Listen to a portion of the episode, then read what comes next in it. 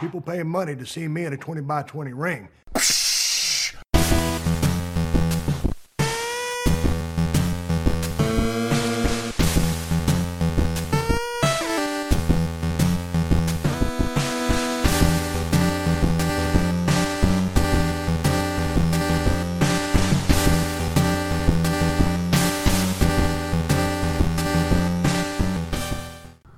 Welcome everybody to another edition of the 20 by 20 Ring Crew.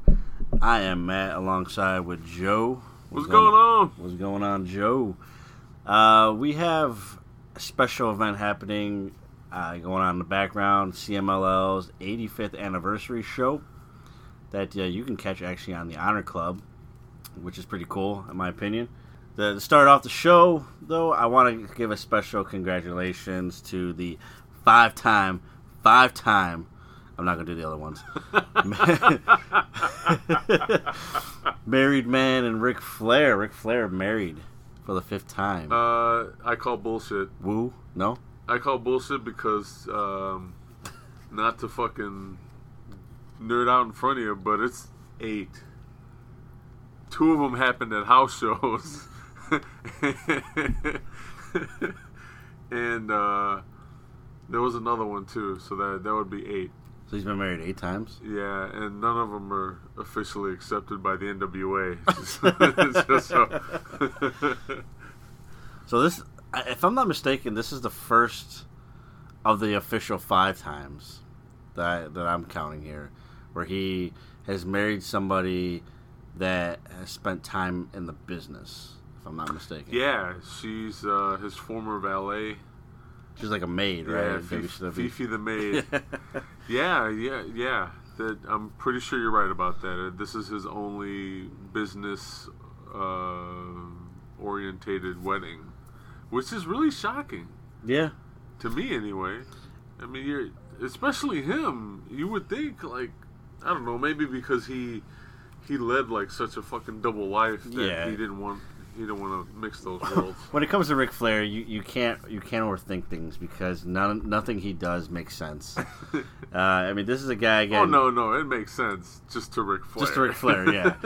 so, you and I are married guys, and we're proud to say that we're on our first and, for me, it's going to be my only marriage. I'm not doing this shit again. Yeah, I'm not doing that. I, I told my wife the same thing. Like, th- this is it. Yeah, if this don't work out, that's it. I'm done. Yep, I'm I'm, done. I'm, I'm checking out.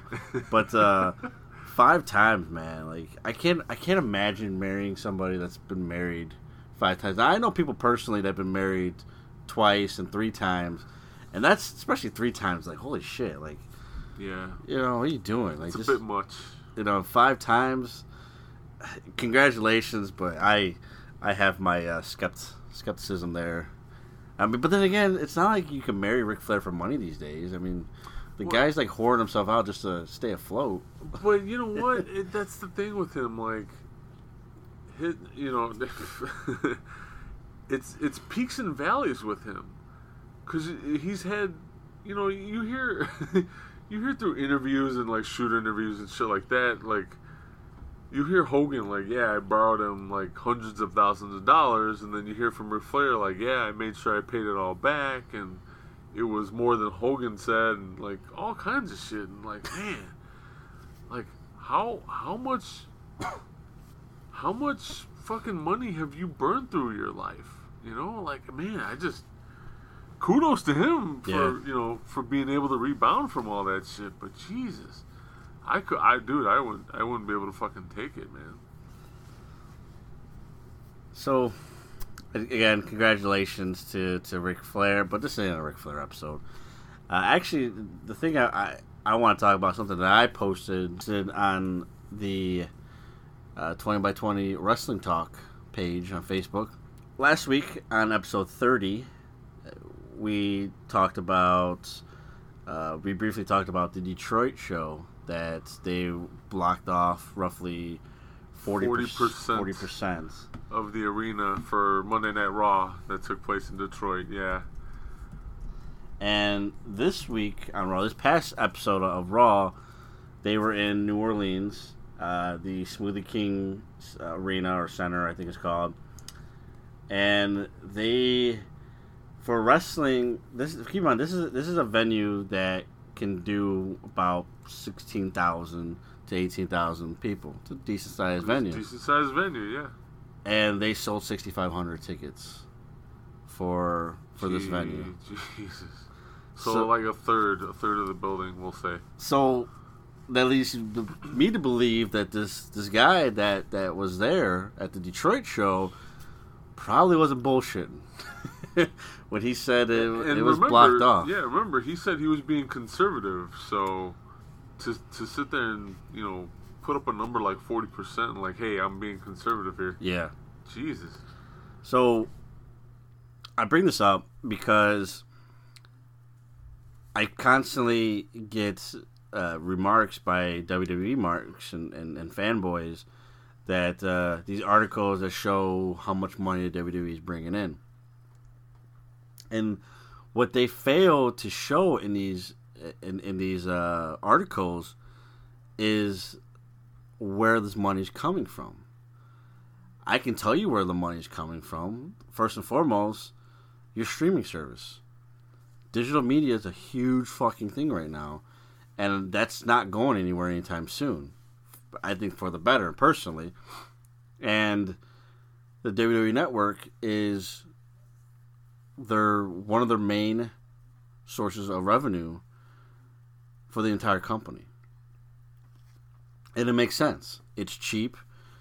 You get you know their their their goal was to get a million subscribers to break even and they've surpassed that so they are they're making money by that alone that's good for them but it doesn't show it, what it doesn't show in, in, in, in as far as making money is what that means for the live events and for your uh, TV shows and I constantly counter argue them and say your ticket sales have dropped and your viewership is plummeting. To say dropped is not doesn't give it justice. It's plummeting. Less people are watching it, especially Monday nights now because it's such a bad product. and it's things like this where you're you're in New Orleans. This is the same city, by the way, that hosted WrestleMania this year. Yeah. You know, this is a, a good wrestling city, and you didn't do half of that venue. You didn't sell half of that venue out. That it, it it really surprises me. I mean, I know they've been in a, a, a downturn, and you know this is to be expected or, or what have you. But at the same time, to hear that only a third of that place was filled up for a Monday Night Raw, man, it just I'm not surprised by it. I'm not surprised by it because the WWE fans that I've I've been hearing from, and, and it's, it's including some of these these fanboys, they're just saying like, man, I I don't know what they're doing, but like Raw's been boring, Raw's been this and Raw's been that, and none of it's good. And like even your fanboys are starting to say, you know what, I don't know if I'm gonna watch anymore. And so I'm not surprised to hear this poor turnout because look, even when you start getting your fanboys, the ones that have been die hard, you know, everything, you know, no matter what WWE can't do any wrong, and now they're saying, you know what, this ain't as good anymore. When you start losing that audience, wow, you've done something wrong. I kind of got into an argument with someone about. Uh, You're getting a lot of arguments. I do, man. uh, I thought that was bad. the production value of Monday Night Raw compared to other wrestling that's out there in general. Um, and it, it Monday Night Raw is supposed to be this flagship show. They have corporate sponsors. Of course, the production value is going to be stellar or should be stellar compared to other wrestling events that are out there. I, I think that's just common knowledge and common sense. But my question to you now is when do we see when if at all do we see the production value in Monday Night Raw start to slip if these venues continue to do so poorly in attendance. They've already taken cutbacks. I mean, And a lot of obviously the pyro has yeah. has been gone for quite yeah, some it's time. been gone. You know, you I could start seeing the the ring apron. I don't know if you you're familiar with their ring, ring apron, but it's it's LED ring Right. apron. Even the um, the turnbuckles are LED. You know, I can see that being taken away pretty soon. Um, it, it's just there's a lot of unnecessary things. too. Those those things are cool and flashy, but they're not needed. Um, but yeah, it's there's going to be a lot of I, I can see things being changing, and even the the arenas that we see. If you can't sell out the Smoothie King Center, then maybe you shouldn't do it until you can pr- prove that you can sell out this arena again. And I know we might be uh, going a little overboard to a lot of people, but look, I keep hearing all the time that this is a business and they're trying to make money and, and, and trying to get top dollar. You're not getting top dollar by renting out these arenas and not filling them.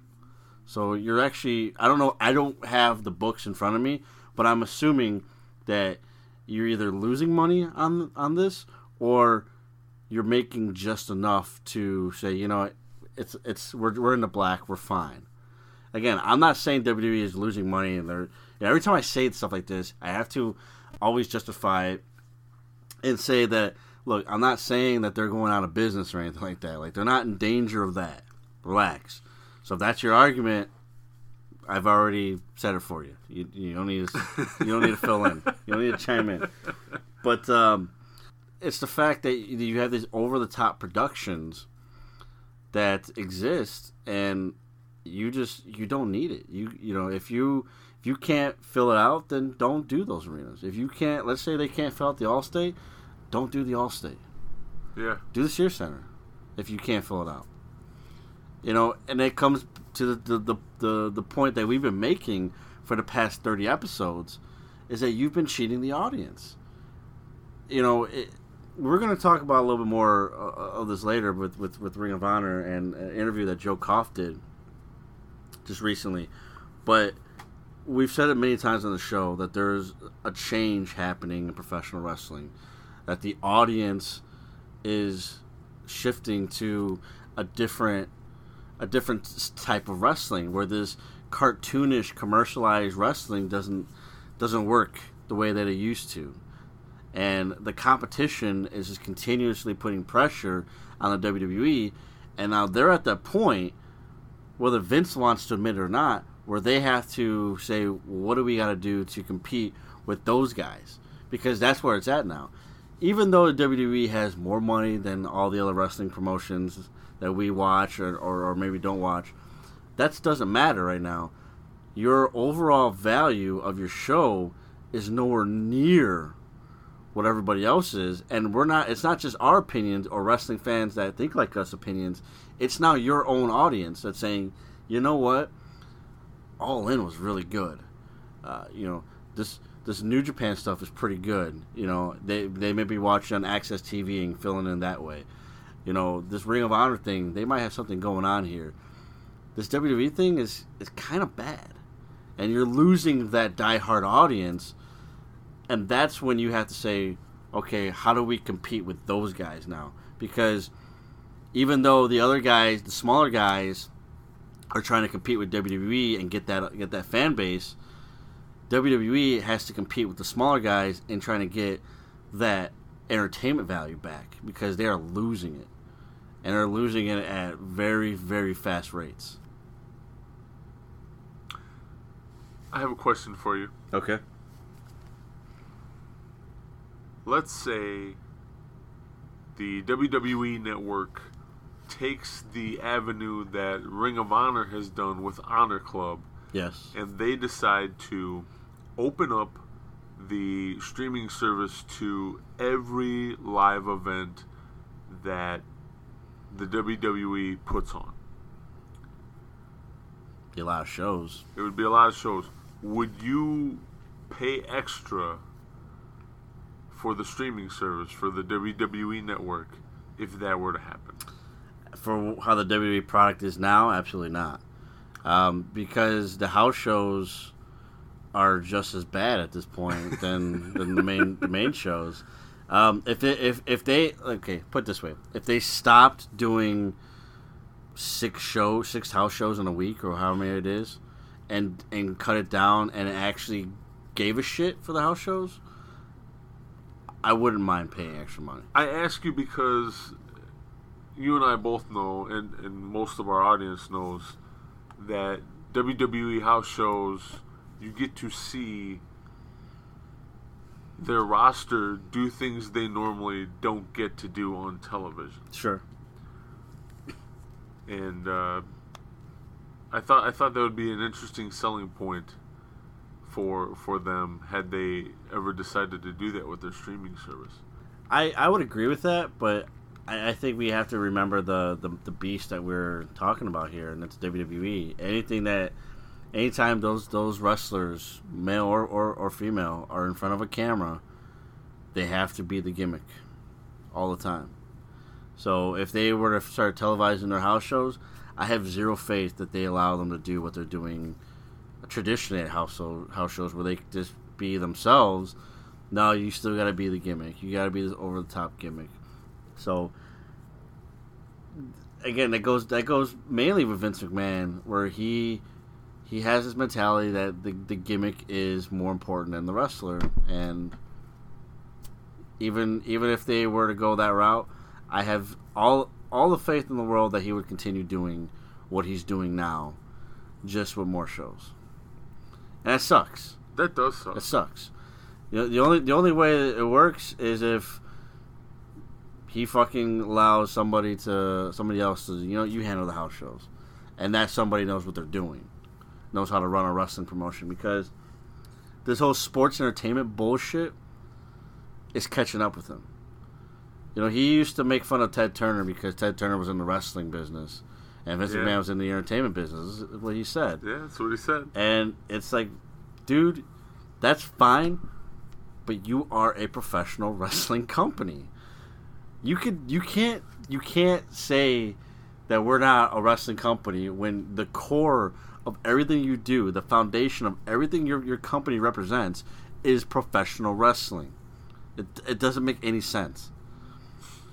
It's like it's like living in a fucking brick house and, and saying nothing nothing in our house has anything to do with bricks. Like it's just like but I see bricks right there. Yeah, no, there's no bricks, those aren't bricks. Those are hard red objects or something stupid like that. That's how dumb it sounds when, when I hear that. Like, oh, they're a Yeah, they're a sports entertainment company. You call it whatever you want to call it. They're very good at marketing for the most point for the, for the most part. But when it comes down to it, like they they got caught. They got caught and it's you know it's, it's catching it, it caught up with them and it's like all right now it's time to evolve. Evolve into something different. You know you can call yourself a sports entertainment company still but for the love of god put the wrestling first. Put the wrestling first and i guarantee you a lot of those a lot of those fans including the non-fanboys are going to come back to your product. It's it's really that simple I want to. I want to come back. I, I especially um, with my daughter. My daughter, you know, she she's an AJ Styles fan. You know, she likes Finn Balor. She's, she's got her favorites on on you know not only the Raw roster but also the SmackDown roster, and um, she doesn't really partake in NXT too much, but still she'll watch it that's the only one she'll actually sit and watch without me having to um, persuade her by any means but raw and smackdown forget about it dude she she wants no part of it right now it's really not not hard to believe why. I mean, again, I, I agree with everything you said, and I agree with a lot of wrestling fans out there. It, it, the WWE, it's it really honestly, I know for, for everyone that has listened to every show thus far or most of our shows, again, thank you first of all. Um, but it might be hard for for you guys to believe that I actually have a hard time not watching WWE. I mean, it's easy for me to not to watch it because it sucks right now. but man, like like I talked back to ep- episode one, it was a WWE that like for most people, where it's Yeah. like, ah, this is awesome. This is so fucking cool. And you know what? Going back to the Attitude Era, there was not much. There was nothing really super impressive wrestling wise for me. When I rewatch a lot of those things, I'm not overly impressed with the wrestling. But what I was impressed with, uh, as far as the the historian in me in me now, is their ability to adapt, the ability to say, you know, what we were doing wasn't working. We need to do something different. And I guess it takes it takes a company going rock bottom to finally say, you know what, maybe we need to change it.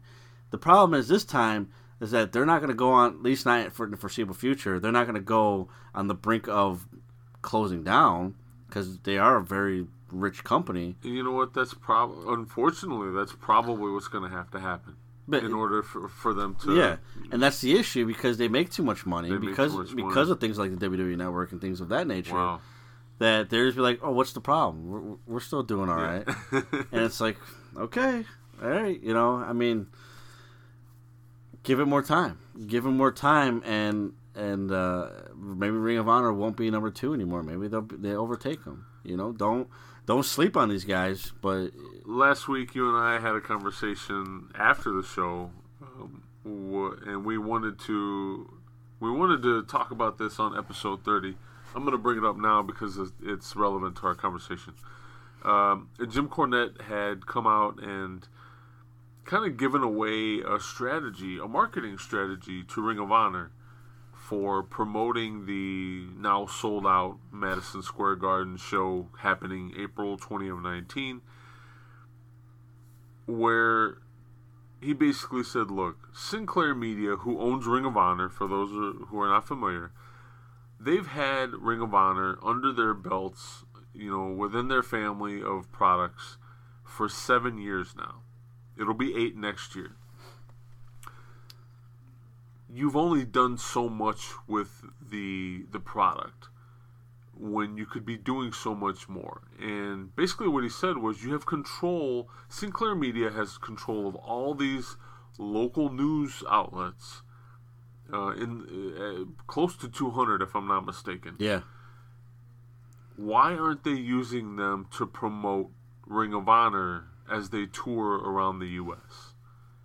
And it hit me like a ton of bricks. Like he's absolutely right. Like why wouldn't you do that?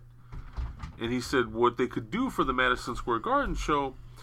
I, I wasn't familiar with this business deal, but apparently Madison Square Garden has like certain rights with the broadcasting where if you go to use it to promote your business or whatever, even though you perform there, yeah, you can't use the MSG, you can't use Madison Square Garden and any other promotional footage. You can't say those things. But what you can do, because it, it, it happened, because it's a matter of fact, right, you can show the footage. You can show people standing out line, uh, standing in line outside. I'm sorry. Uh, you can you can have all that and use that in your in promotional videos for your company. So that was his his deal. He said, "Look, take that promotional footage you shoot, have the people lined up outside, show them waiting, anticipating the the show."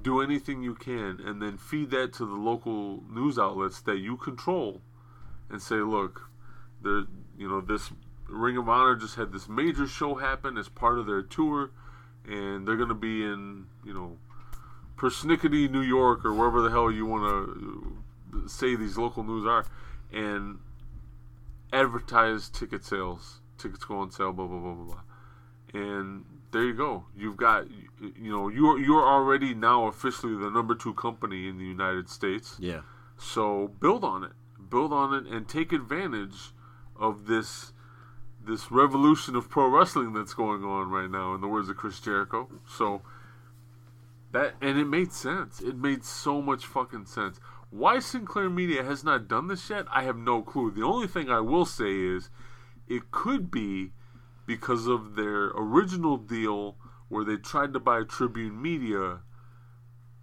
and Okay. and take over not only all those local news outlets, which would have gave them like a technical monopoly of local news, right, but uh, they would have had um, WGN, at least WGN America. But I'm pretty sure all the WGN, all WGN, yeah, yeah. So Tribune owns WGN, because for a while here, us folks out here in the neck of the woods uh, of Chicago, we were so excited to hear that they were trying to buy the all the uh, to, to buy Tribune Media because guess what? That meant we possibly could have Ring of Honor on TV out here every week. That would have been fucking awesome. Not that it's hard to access now, Yeah, not in this day and age. but um, still, that would have been fucking exciting, you know. So, obviously, if you didn't know that that deal fell through, the FCC turned turned them down. So, like I was saying, Sinclair Media is the Illuminati, and uh, yeah, they they were trying to take over the the local news. But that Jim Cor- Cornette idea made complete sense. I mean, I don't know how you feel about Jim Cornette. I could give, I could take him or leave him during any any moment of the fucking week, but Yeah. uh, he made sense here, and I I really don't know uh, if they'll even follow through with with his advice. I mean, it's not like he he doesn't have experience doing this. You know, I mean, he did run his own promotion and, and things like that. So, if anybody would know, he would know. So we'll see. We'll see how uh, Ring of Honor takes this and, and what they do with it because they definitely do have quite the opportunity ahead of them with that that sold out Madison Square Garden show. I think when it comes to Ring of Honor, they they've really pretty much just been internet based as far as promoting goes, which is kind of weird. They they don't promote on on their own TV channels. Now, you and I are from Chicago. They don't have a Chicago, as you're saying, a Chicago market or, or, or channel out here in Chicago market and I found it really weird because I was actually at the first Ring of Honor taping for the new show. Now they used to have one on HD Net. Right. This for the not not for that, it was, but for the new one that was going to be on Sinclair. I was at the first taping, which was Right. in Chicago, and it's funny because if you live in Chicago, you couldn't watch it.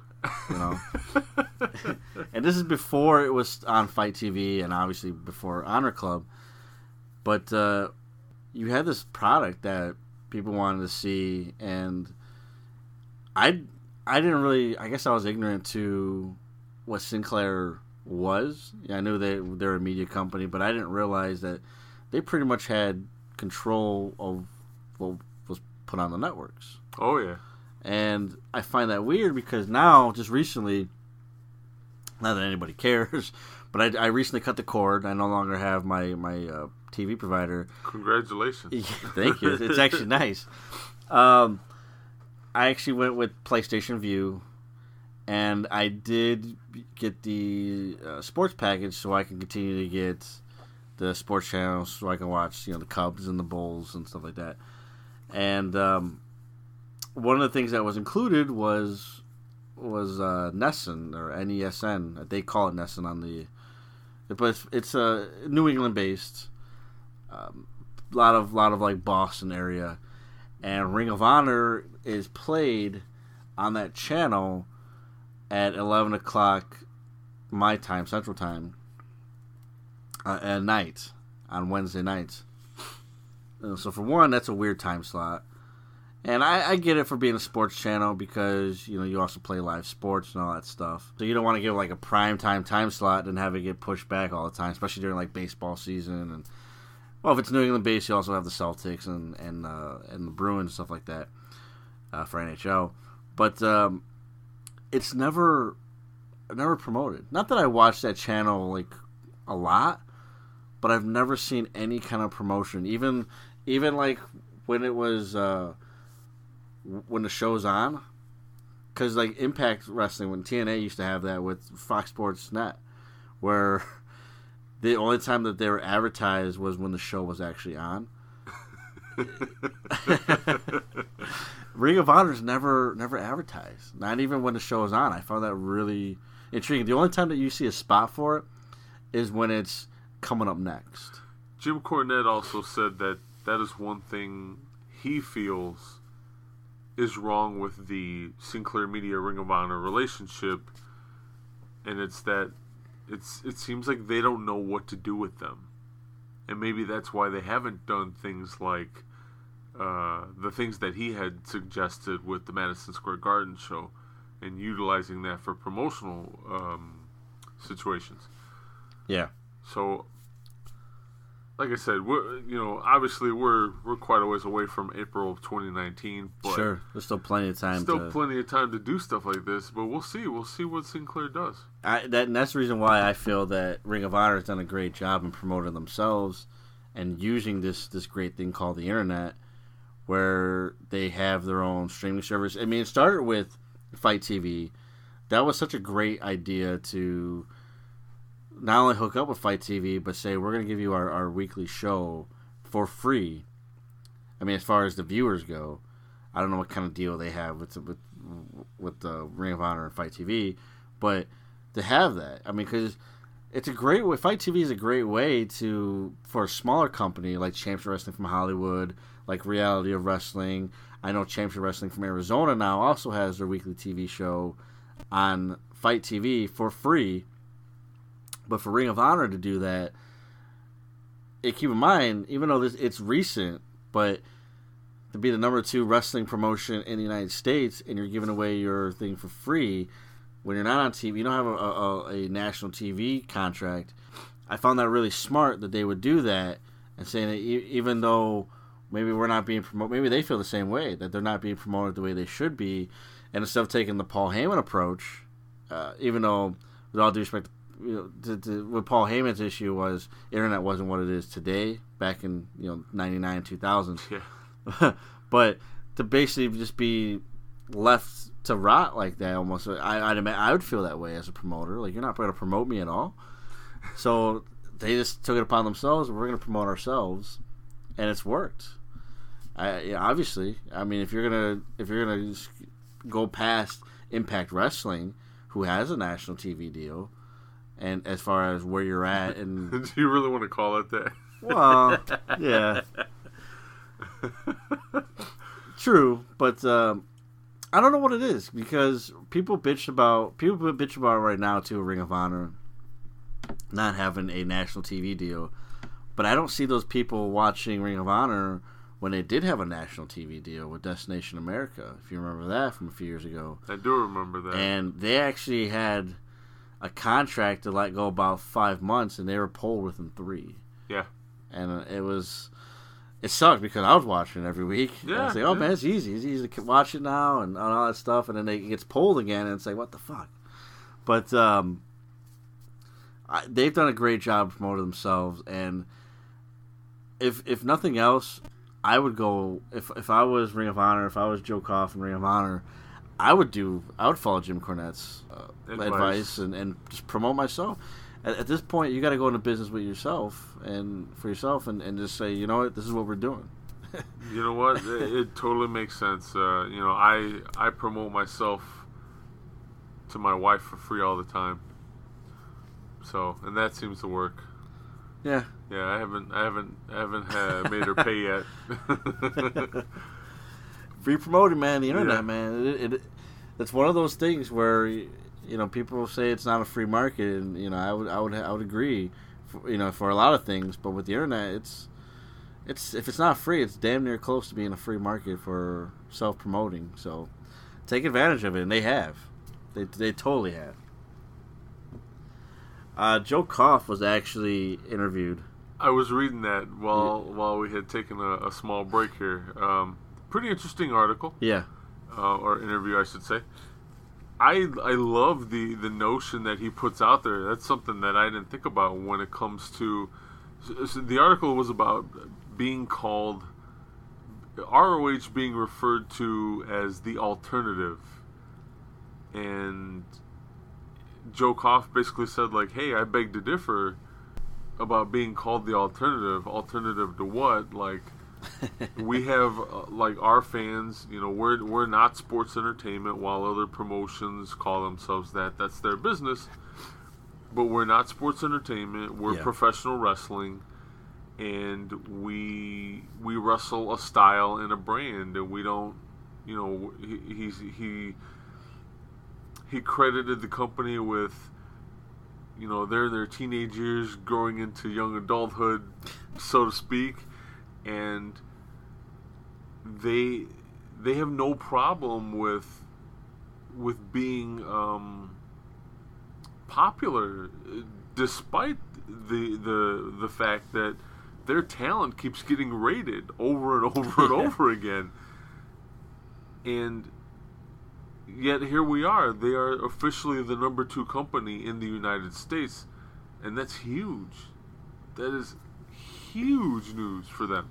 Man, it's it's it's a very perplexing situation. They are at their biggest right now and their best, and they're doing this all with all that talent that got rated over the over the past ten years. Yeah. I mean, huge names. You know, AJ Styles, Samoa Joe, Austin Aries. Although you know he's been back and forth. Sure. Daniel Bryan. Daniel Bryan, yeah. Uh, Kevin Steen. Kevin Steen, El know, Generico, El or Generico, Sami Zayn. yeah. Um, the list goes on and on, and you're just like, "Fuck! How are these guys going to survive?" And yet here we are. Yeah. And that's the reason why I said what I said about the Young Bucks and uh, and, and Cody and Kenny Omega's not really Ring of Honor, so he stays out of it for this part. But it's going to continue.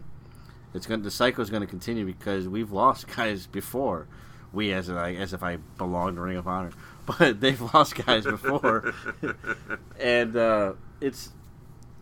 I love the article because it was a very much head held high kind of thing where it's like, whoa, whoa, whoa, we're nobody's, you know, second choice. Like we're we're the top one. You know, he pretty much just, just said it. We're the top wrestling company in the world because we're not sports entertainment. Exactly. Our guys aren't. You know, they they take their they take. He used the term sport. They take the sport very seriously. And that's the reason why it's it's so damn entertaining. Well, and Ring of Honor fans don't see themselves viewing the product as an alternative because they're Ring of Honor fans first and foremost. Yeah.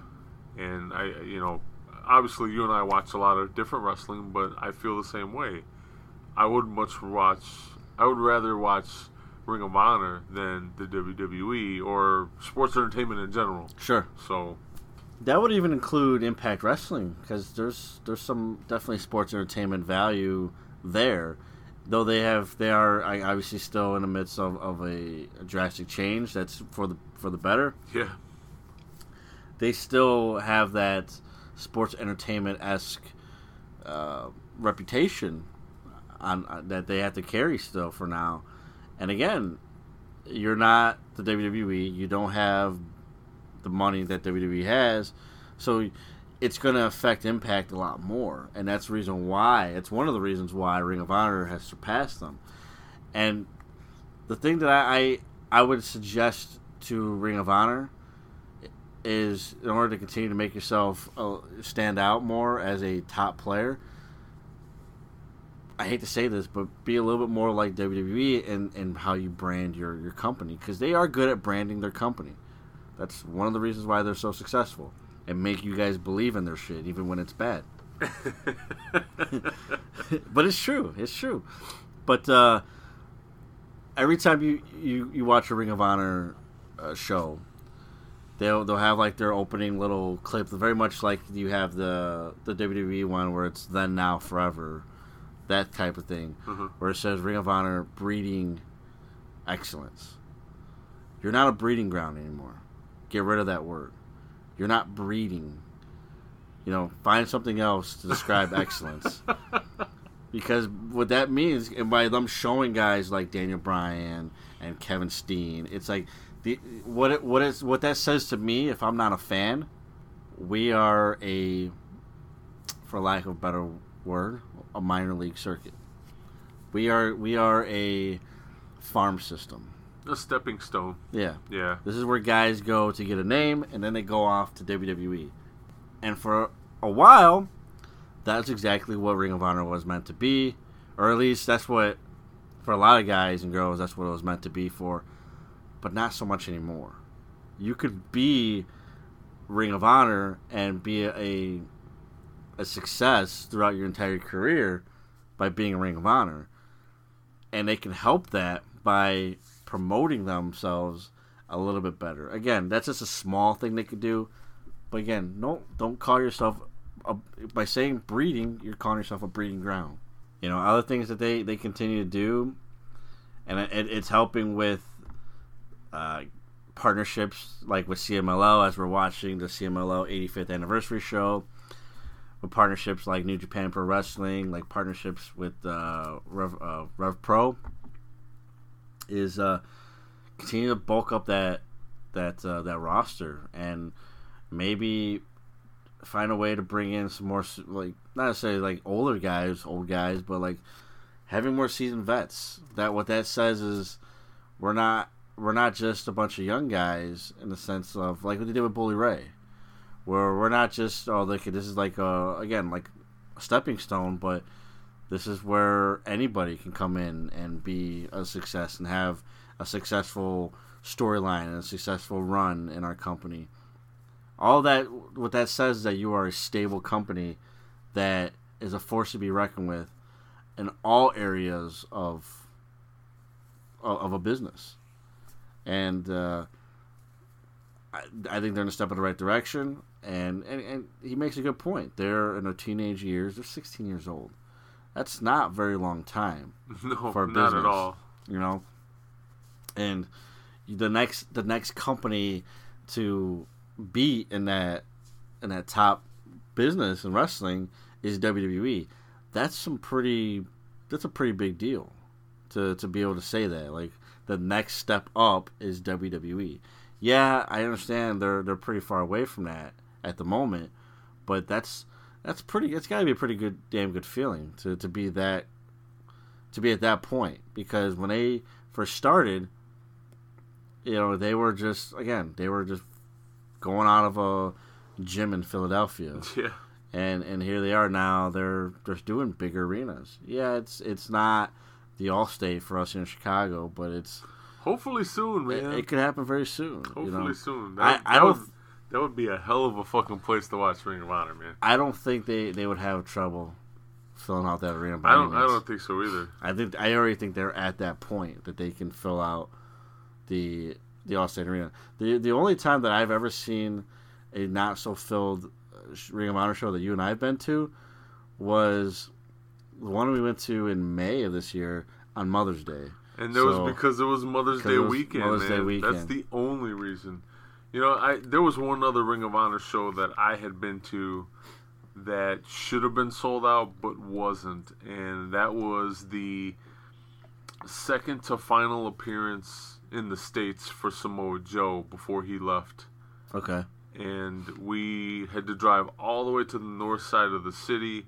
It was snowing like fucking crazy outside. We barely made it to the show, let alone the other people that were there. So that was the uh, the weather. It was just the weather. Yeah. Otherwise, the, that crowd would have been full. Still a hell of a good show, though. Fucking Midwest weather, man. but that's the, that's the point that that uh, I've I've constantly made. Like, I know I don't have anything to prove it off of, but every same thing with All In. You know, every arena these guys are in, these these small timers are in, they they sell out. So it's only a matter of time for they say, yeah, you know, what, let's take the shot and see if we can do big arenas like Madison Square Garden, which by the way is already sold out. And again, I, I a lot of people are, are, are debunking that and saying, "Oh, it's because it's New Japan Pro Wrestling." But th- keep in mind, New Japan Pro Wrestling is also at that point where they're trying to see how many asses they can put in seats. They got uh, they get shit for doing the the Long Beach shows because they're too small. Those Yeah. venues are too small, and they, they keep saying like you do bigger arenas, which is why they did the Cow Palace earlier this year. So they're also on that same boat where it's like they they're trying to kind of put their feet in the water and go a little bit further each time. Yeah, they underest that first show they ever did. They underestimated it like crazy because uh, Yeah. one, not only there, not only was there a venue uh, a mile or so down the road that was bigger, Yeah, they had enough people turned away that they could have filled that arena the entire weekend, the, bigger arena, Yeah. and they didn't. So they they um, basically shot themselves in the foot and and left about almost six thousand people out every night that they could have easily had sold tickets to, which is kind of obscene to hear for for something of this nature, but that was the case. Yeah. Again, we're watching uh, CMLL's 85th anniversary show. Uh, we're on one of the last matches of the night, the co-main event.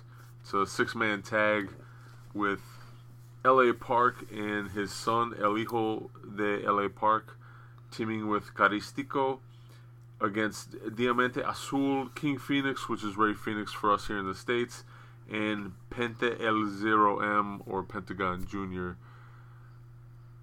and uh, man, they are all over the damn place.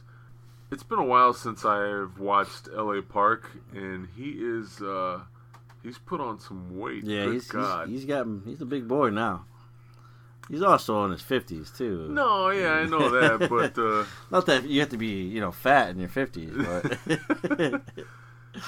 he look. I don't know. Maybe it's just me, but he looks taller too. Unless it's just like all the other guys in the ring are small. But I love the uh, the ring entrance. Him and his son came out too. They were like wearing predator masks. Yeah. But their wardrobe was like uh, Hellraiser. yeah. That was pretty cool. I, I like that that little mashup there. I like how the referee looks like Bob Backlund. Mexican Bob Backlund. Ro- Roberto Roberto Backlund. He's got the suspenders and the bow tie on, like the crazy Bob Backlund, not the not the one from the eighties.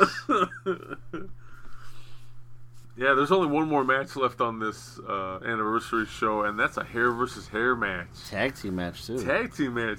Uh, Rush and uh, Barbaro Cavernario against Volador Jr. and Matt Taven, part of the Kingdom over in Ring of Honor. That ought to be uh, that ought to be pretty damn interesting.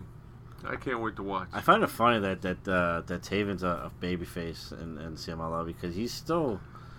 I, I when I see Taven, I, yeah, I he plays heel so well. yeah. Super douchebag. He's the only guy in the kingdom that I actually like. I I just I don't know why they're still a faction, but he makes it work. he does. His in ring Um, work has gotten better too. You're absolutely right. Uh, he's the only one, to me, worth watching Yeah. out of those three guys. I like Vinny Marseglia and, and, and the use of his knee pads being. I think one's Leatherface and I don't know. Maybe I think the other one's Michael Myers. I mean, he's a huge horror fan. I think he, I think it is Michael Myers. So that's cool and all that stuff. He does the whole Pennywise thing with the balloons, and that's all fun and fine and dandy. But uh, for you, not for me. yeah, not for you. yeah, but uh, other than that, like his his wrestling is subpar, and, and TK O'Ryan, I don't know, maybe because he's young. I don't. I just don't see it yet. But Yeah, yeah. I, I don't see it. We're gonna take a break. How about that? We're gonna go pay some bills and uh, check out a little more of this anniversary show. So stay tuned. Are you ready? Yeah, I'm ready. Hey, think you can tell us what to do? I can't tell you what to do. You think you can tell us what to wear? I can't tell you what to wear. Think that you're better? Hell no, I'm not better. Well, you better get ready. But I am smarter. I'll bow to the masters. The masters over at Raise. Raise will hook you up with all kinds of discounted gift cards for your favorite places to eat, for your favorite places to shop online and in store. They have any place you could possibly think of, and they even have discounts on ride sharing services like Lyft and Uber in case you guys need to make it to a show. So hop on over and support the show. Support your 20x20 crew. Visit us for more information on raise and discounted gift cards over at 20x20crew.com slash podcast slash raise. That's R-A-I-S-E, 20x20crew.com slash podcast slash raise. And we got two words for you. Save money!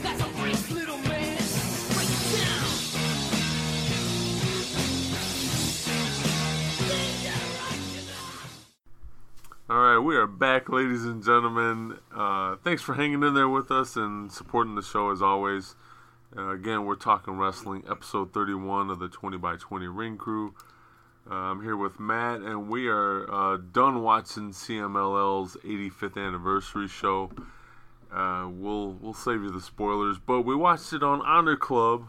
It was part of the Honor Club. We got to watch it for free.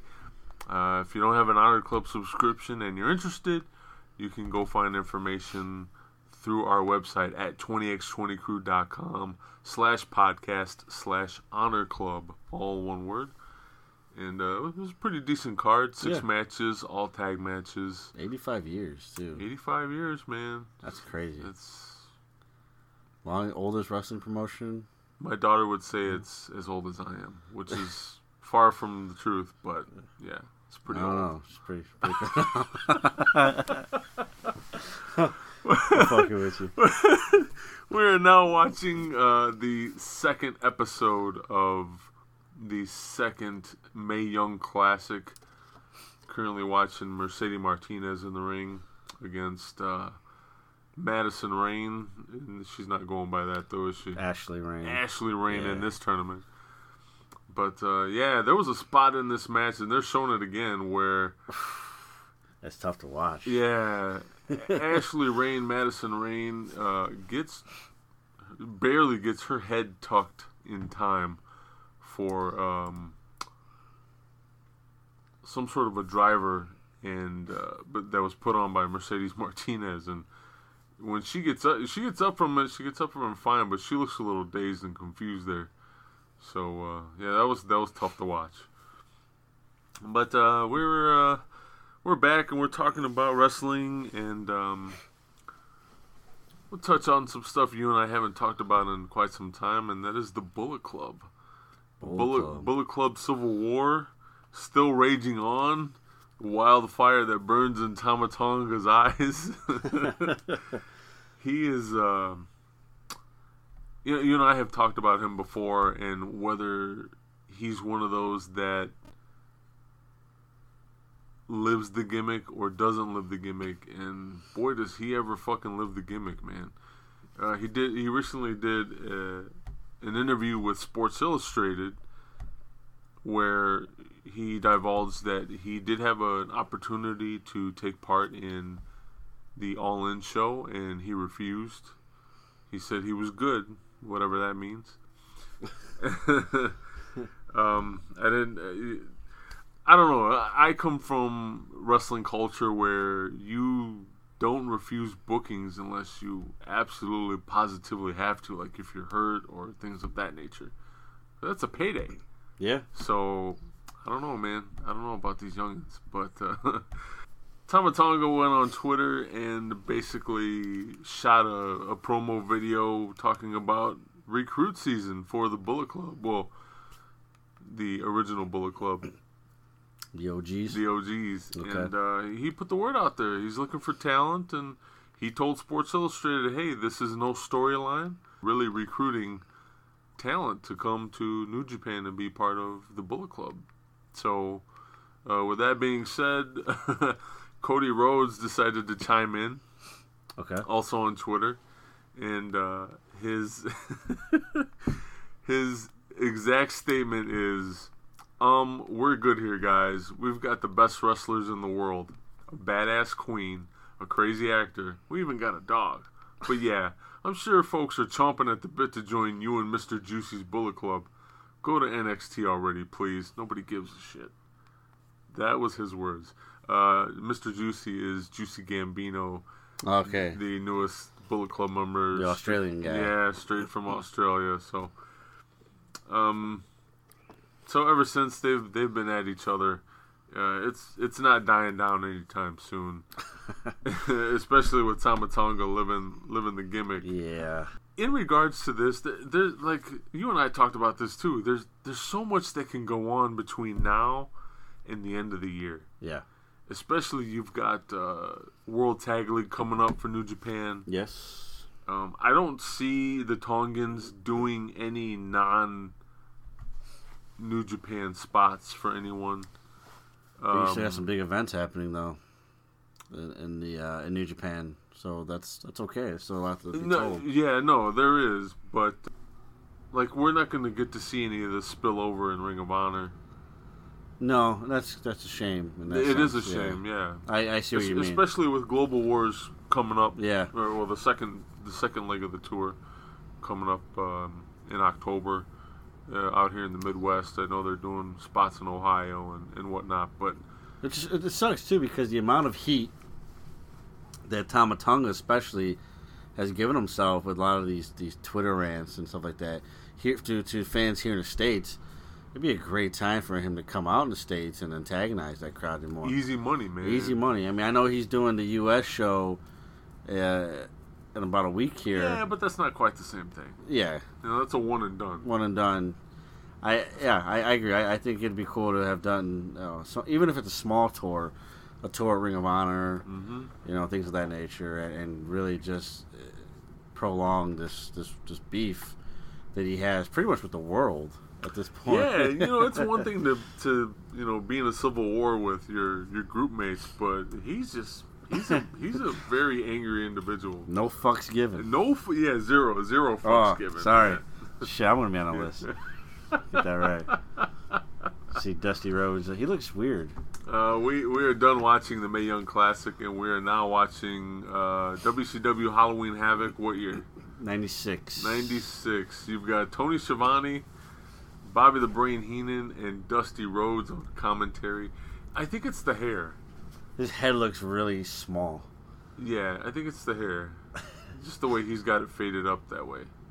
It's usually a little more like curly and Yeah, you know grown out. This is more like clean shaven on the sides almost. I'm digging the uh, the black polos here, matching polos. His shirt looks super small too. Yeah. Flexing your guns they're Dusty. Remember, this is WCW, especially in '96. Like, they're shit. They're lucky they got matching polo shirts. but uh, yeah, so yeah, that it's a shame. It's a shame that we we won't get to see much of this uh, closer to home. But uh, yeah, New Japan. New Japan's going to be a, a very busy these next few months. World Tag League. You got the Destruction Tour coming up. All in preparation for Wrestle Kingdom in January. Yep. Speaking of uh, heat and uh, easy sales, uh, something came up in conversation. You and I were talking, and apparently there's this this uh, idea going around about Vince McMahon possibly relinquishing his stranglehold on the idea of not having managers anymore. Like he's going to reinstate managers on the roster, uh, all because of things lately. You know, not that I, I pay too close attention to Raw, but he's got uh, he's got Drake with Authors of Pain now, kind of giving them uh, a little bit more of a, a mouthpiece, so that they uh, they don't have to fail on the mic. This all stems from a comicbook.com piece that was done. I, I don't remember the author, but uh, it was an interesting read. And the only thing I didn't like about the article was they talk about the authors of Pain like trying to beat the NXT tag team curse. And, and, how Drake, being their their manager, might be able to do that for them, and I, I kind of take issue with that because anybody who's been watching the same stuff we're watching, I think it should be pretty much fucking evident that any anybody who gets called up from NXT, whether you're a tag team or a, a singles competitor, you for the for the most part you're not getting like there's no curse. You just it's just bad booking. There's the, the you're you're just another body or two on an already bloated roster Yeah. who they can't seem to fucking do shit with anyway. So there's there's no curse. There's no NXT curse. There's no, none of that shit. It's just too many people being called up to a roster that's already huge and that's already being mismanaged. That's that's it. Simple as that, folks. And yeah, I'm sorry. Authors of Pain left, and guess what? That's what they're doing now. Cien Almas, same thing. You know, and and it's The kind of the ascension, like yeah, revival. the revival. We could go on and on and on. Fuck the revival. That's why. That's why we never want to see the NXT people leave to go up to the main roster because we know they're going to get misused. Yeah. But we, we that's a dead horse, man. We're just beating it like a dead horse. Yeah. But uh,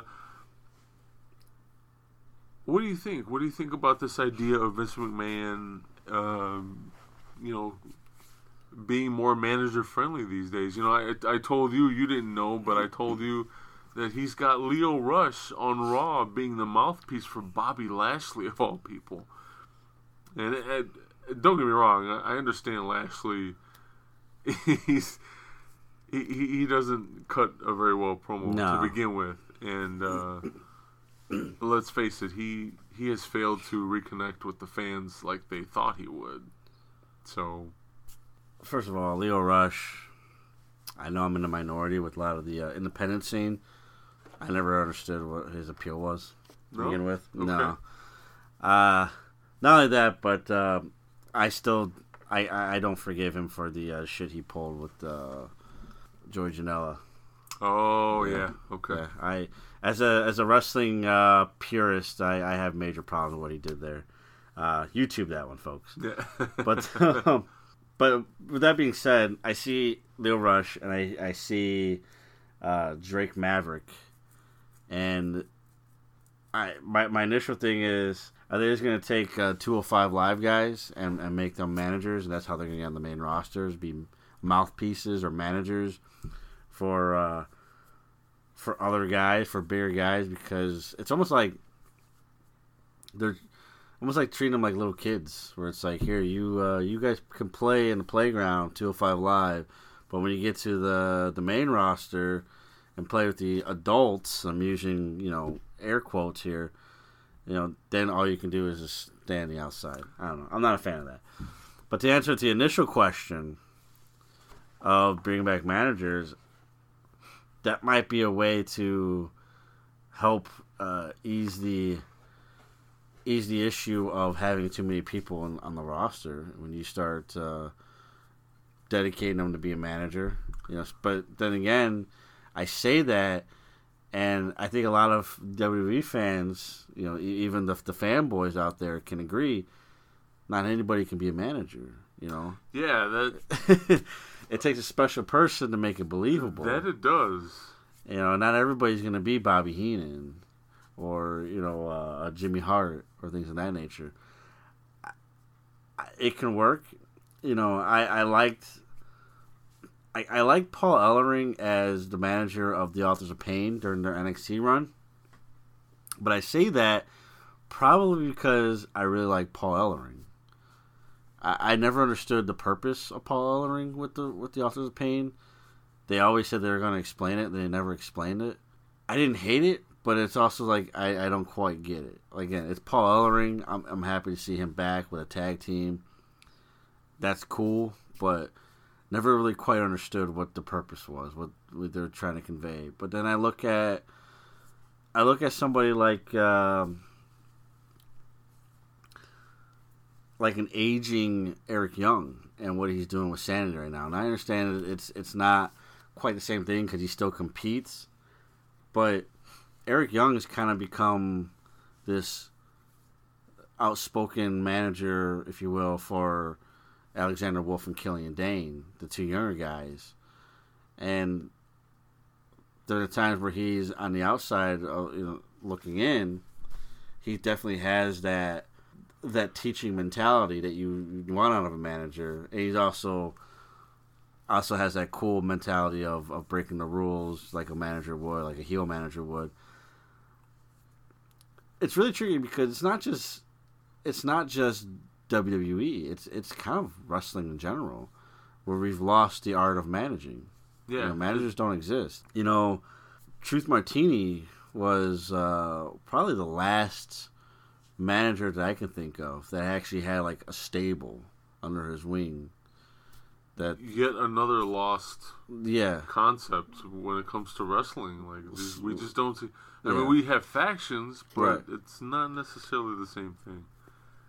you know, I like the idea I think it works for WWE because they have.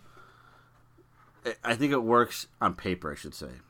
I gotta I gotta make sure I say that because I am talking about WWE here, and it works on paper because you have the the the characters that could actually pull off a managerial role, and it's just a matter of, of finding those people. I think, or matter of, of finding the right people and putting them in the right positions. You know, I look at a, a Zelina Vega, a great manager for for Andrade Almas when he's being used. Yeah, you got, you got to have a wrestler Yeah. wrestle in order to be a manager. Yeah. So when when when they were on NXT, she was a great manager. I could see her somebody if you were to do a stable. I could totally see that being a thing. She's got to be probably the closest closest thing Right besides now, Truth yeah. Martini. Yeah, yeah. So does it, it does it work? Yeah, it, it can. It- but just like everything else, it's going to take them handling it correctly and, and getting their writing staff because they have to have a writing staff. God forbid they let anybody think for themselves. and just kind of getting everything, all their all their eggs in the right basket. And I know that sounds like a very cliche answer, and I'm sorry for that, but that's really what it comes down to. It's it's kind of an interesting thing, no matter who it is, whether it's it's, it's Vince McMahon in WWE or if it's you know New Japan or Ring of Honor or whoever. When you start bringing the managers and not just like accompanies them um, for a few matches or something like that, but like when you deal with Andrade Almas, you deal with Zelina Vega. When you when you when you dealt with Brock Lesnar for a a while, it was Paul Heyman. And let's let's face facts here. Paul Heyman is what kept that whole thing as relevant as it could possibly be Yeah, because he was the mouthpiece. He was the guy showing up. So it's the same. It, the same is going to apply for anybody else. It, you have to be. You have when you're out in the ring. It's not enough to just be out in the ring and, and say, "I'm supporting this person," because then that's all you become. Like, um, let's go. Let's go to independent scene for right now. And Penelope Ford to Joey Janela. I don't consider her a, a manager.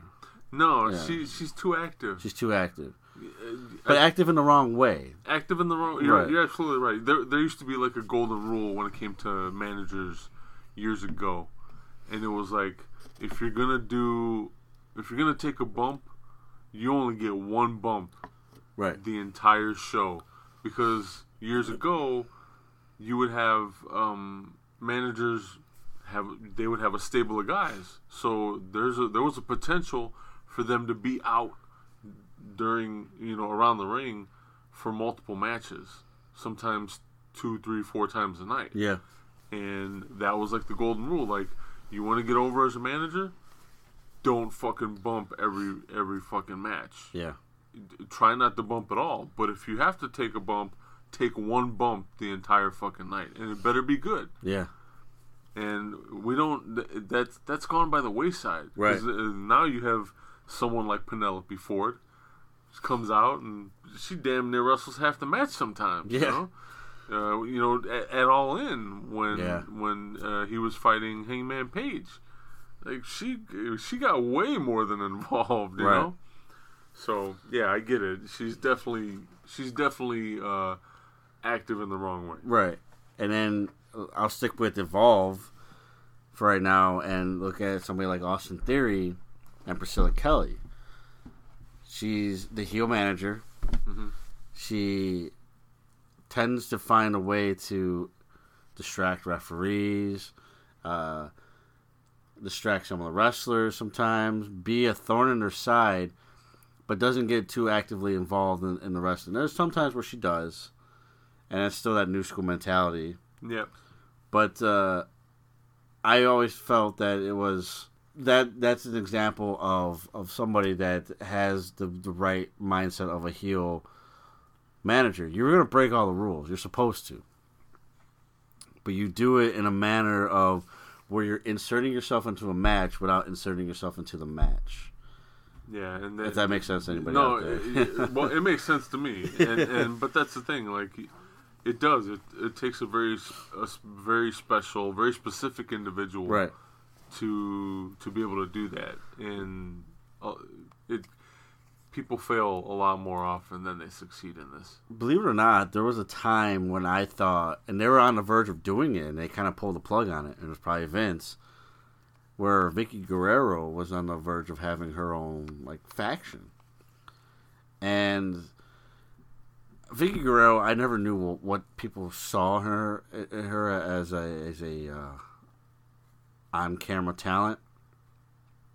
You know, I get it. She's the she's the widow of Eddie Guerrero and and things of that nature, but it doesn't mean she needs to be on TV. But then when she started getting involved in matches and started with Edge, uh, when she was doing that whole angle, it was like, wow, like she understands the business. Yep. And there was a time when she had Dolph Ziggler and she was actively seeking another talent to manage. And I was like, wow, that'd be interesting if she they actually gave her like uh, like a stable where she was the manager of multiple wrestlers. And it'd be cool too, because like the old school, ment- my- I immediately went to the old school mentality where it's like you got one guy fighting for the the world title, maybe you have a tag team fighting for the tag team titles, and it's like they should really do that and they kept doing like she's looking for a, a new client, new client, and then out of nowhere, typical WWE, they just snapped their fingers and said, "We're not doing that storyline anymore," and they stopped. and I was like, "Wow, that really sucks," because they were onto something there. But she had that. She had. She understood the business, and she had the the the character was perfect for a heel stable for, with her at at, at, at the range because she's not an active wrestler. She never has been. She's done some matches, but she'd be the type too where she would take the one bump if she had to, and it's like fuck, like that would have been a perfect Yeah, example. man. Yep. But they dropped the ball on that one. But uh, yeah, to me, I'm so-so on managers, and maybe that's because I haven't seen a good example in a long time, with the exception of Truth Martini. So that's why I say it can work. I just I don't know if it will. I, I don't know. I, I'm interested. I'm interested to see how today's fans react to managers, in in the sense of what you and I, at least what I'm thinking. I mean, I know there's. I mean, I, it's. A, I'm not saying they have to have a stable, but that's immediately where my mind goes. But uh, even if it's just one wrestler, to be a legit manager, like uh, Paul Bearer was to the Undertaker, and then later on Kane, you know, something like that too. You know, or you know, Paul Ellering was to the Legion of Doom for so long. You know, like it's just you can be just one entity, you know, or but I immediately, admittedly, I, I go straight to the uh, straight to stables for some reason. I don't know what it is about me, but yeah, I, I'm intrigued to see him come back. You know, I I love it when when throwbacks come back and become the new norm, and whether it happens or not is to be be uh, to be determined. But obviously, if Vince is talking about this or it's being talked about, that Vince is give, kind of given a, a green light to it. Uh, somebody somewhere's got to have something planned, and uh, hopefully, Yeah, hopefully. and uh, hopefully it's it's good. They So- uh, we're talking about managers and and just that over bloated roster on SmackDown and Raw. yeah, I don't know if you know this, but uh, they they had Tyler Breeze do a couple of NXT house shows recently Okay. because they have nothing for him, and it went over very well with management. So it looks like they're going to continue that and just start having roster members from SmackDown and or Raw do NXT house shows as as as part of the the lineup if they don't have anything else going on. What do you think about that? I say why stop there? Why not uh, put them on a TV show, NXT TV show? I don't know if I'd want that. Well, it depends I- on who I- it's there. Yeah, I don't. Yeah, I don't know if I want that because of who, one who it, who it potentially would be, and then two, they're two completely different products, and maybe it's the selfish wrestler in me Yeah. or selfish wrestling fan in me, but fuck, man, NXT is good as is. leave. You know, like if it ain't broke, don't fix it. You know, I I, I don't want like I don't want someone like um I'm trying to think who who they have that they're not utilizing. Most on- the main roster. well, I mean, like who we don't get to see very often. But like, let's let's say like like Dean Ambrose. Like if Dean Ambrose, obviously he's back and he's on TV and whatnot. But Yeah. during his downtime, if they had him on NXT, like, don't get me wrong, like I got nothing against him, but I also don't want to see him in NXT. You know, I, I just don't think he fits the product as it as it currently stands. So when NXT was um, was still trying to find its it, itself, they would do. Let's say they would do a tournament. I know, for example, the the tournament for the inaugural NXT Women's Championship, and the final round was Paige. Again, this is before she made the, the main roster debut versus Natalya, who was an established wrestler in in, in the in the main roster Okay. and it they had a phenomenal match. Um, I I hear what you're saying. I agree, but just like everything else, if the right ingredients are there, Yeah, it's got to it be the right people. Like Tyler Breeze, I completely Tyler Breeze works because yeah. his best work was in NXT.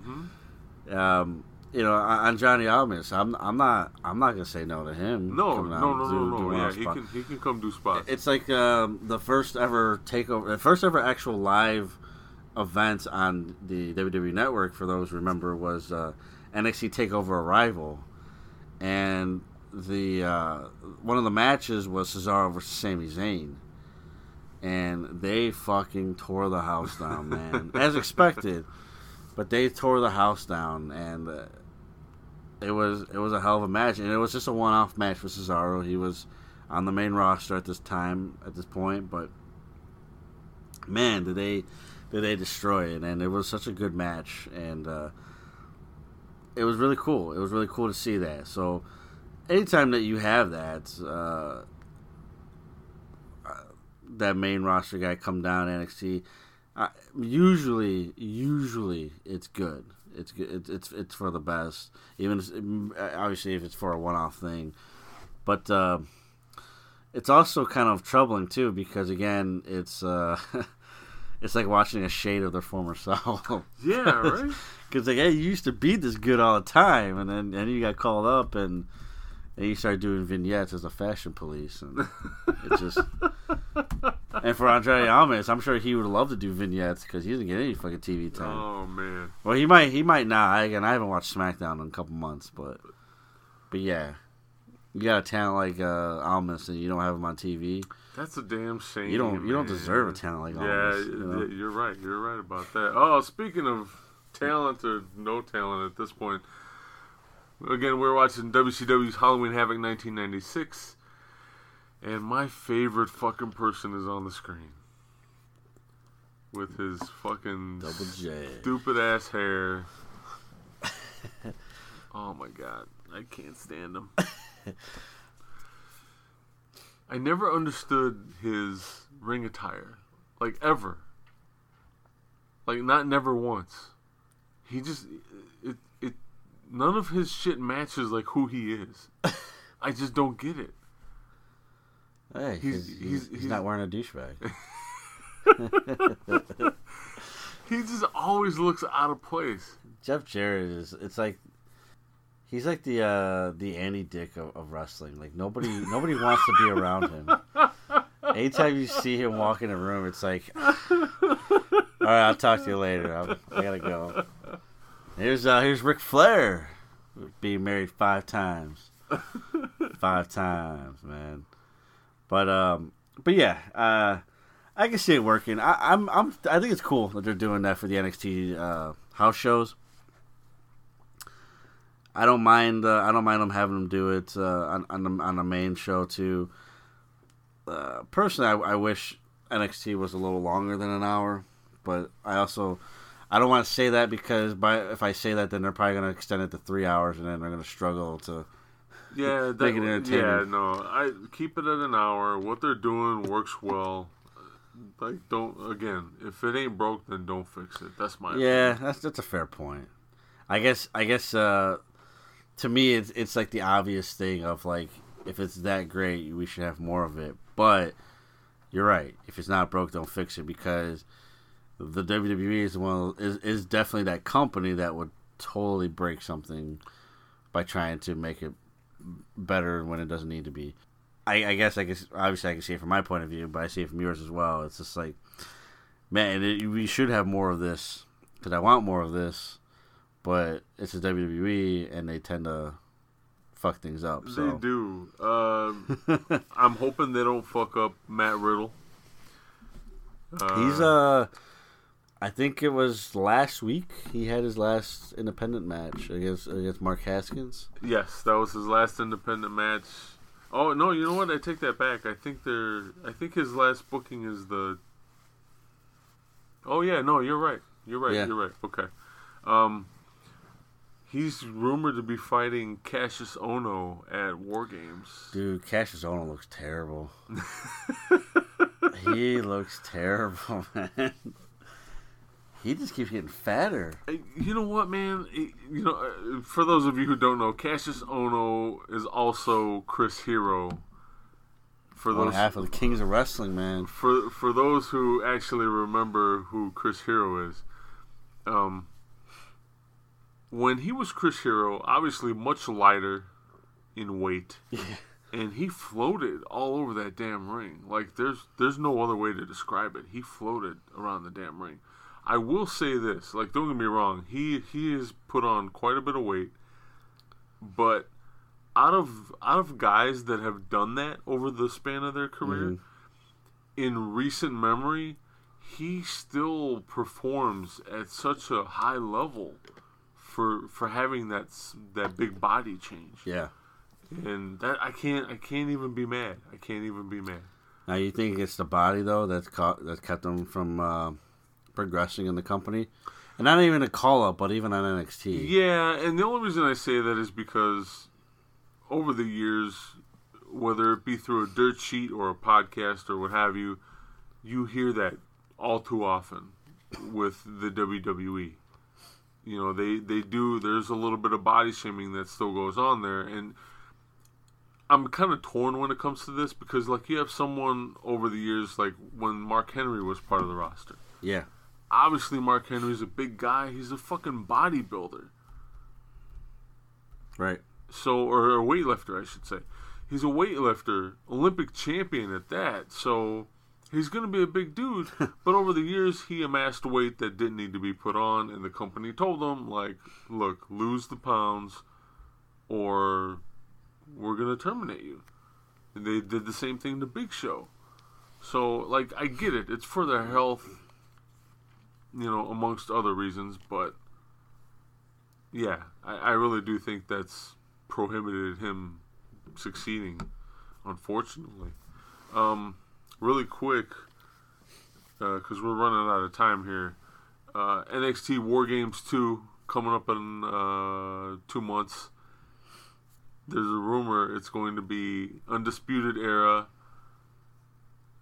against two other teams. I think the other one is Sanity. And then this one, are you ready for this one? Let's hear it. the War Raiders and Ricochet. No shit. No shit. I can get behind that. Yeah, I'm fucking excited, dude. Oh my god. Yeah, After last year's uh, take, um, after last year's War Games match, it's just like fuck, dude. Give me more. Give me more. War Games stays on NXT, by the way. Please, yes. Let's not. Yeah, no fucking SmackDown War Games. Because you no know, Raw War you know what's gonna end up happening. It's, No 205 Live War. Well, maybe. it's, it's gonna be uh, it's gonna be Hell in a Cell all over again. It's just gonna they're gonna it's gonna be called It'll lose- WWE yeah. War Games, It'll it'll lose all its meaning. and there's gonna be like three War Games matches in a night, and it's like that's, that Yeah. doesn't that don't work that way. You know, this is one of those this is one of those matches where it's like the last resort. Like you're gonna resolve a, a rivalry. This is how you do it. this is how you do it. Yep. Now you were you were telling me during break that uh, Bobby Fish might might be ready for He might be cleared for for War Games. fuck man, and that would change. Obviously, I, everyone's gonna have to have a, another partner if it stays that way, or or they don't go three guys, or they don't go four guys. I, you know what? Regardless of whether he's able to or not, or whether he's cleared, I think they still say stay three guys. Three guys. Yeah, I really do. I can't see him going four guys just because of fish. When you first told me that, I just, I didn't know what the rumored match was.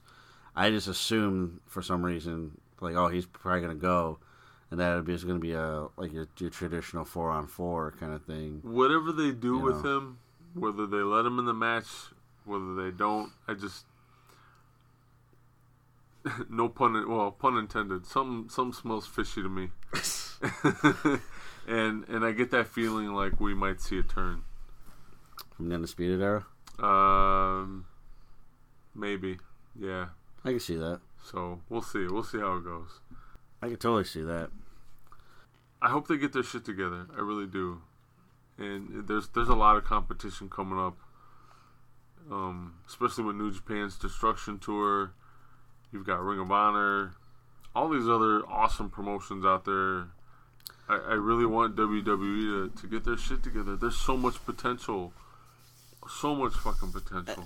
Uh, and you got you got to keep in mind too, like Joe Koff said, these things aren't the alternative. They shouldn't be. You know, to me they're not. No, to me they're not either. To me, WWE it's is what we watch. alternative. Yeah, It, this is what I watch first. You know, if, if when when NXT goes head to head against, it is something I like too. NXT goes head to head with Ring of Honor.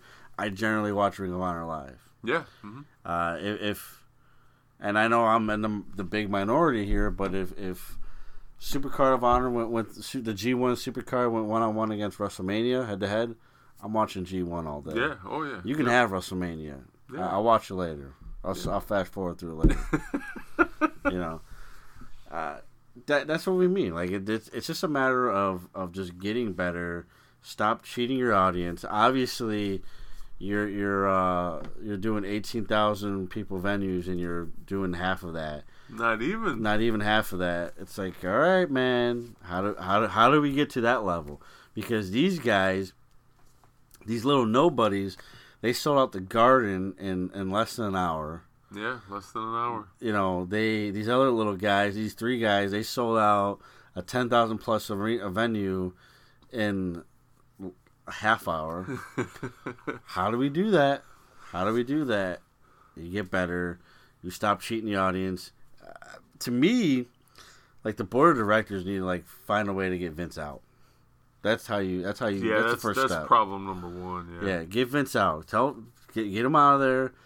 Tell him and his wife to go fucking on a, on a long ass vacation and just fucking stay there. Just go retire. Retire. Yeah, retire. Take the fucking grandkids for a while. be It's, be it's grandma not, and it's grandpa. not like he doesn't have money. It's not, you know what I mean? Yeah. Like he can retire. yeah, I don't want bad things to happen to you. Just go go live in paradise. You, you just go. And and let people who know what they're fucking talking about handle the wrestling part of the business. Why can't he be like? Why can't he have one of those ambassador contracts like Shawn Michaels has? Yeah. know? Like, just Yeah. see him every once in a while. He'll come in and like be guest ring announcer. Yeah, you come in, he'll do his little strut thing, like he's got shit in his pants, and he'll say some things, and, and that that's it. Like that's that's all you need to do. Like you're you're he, he doesn't realize he's hurting his own company. All this WWE talk of like good times from from previous years. It just it it leaves me with a hankering to watch more.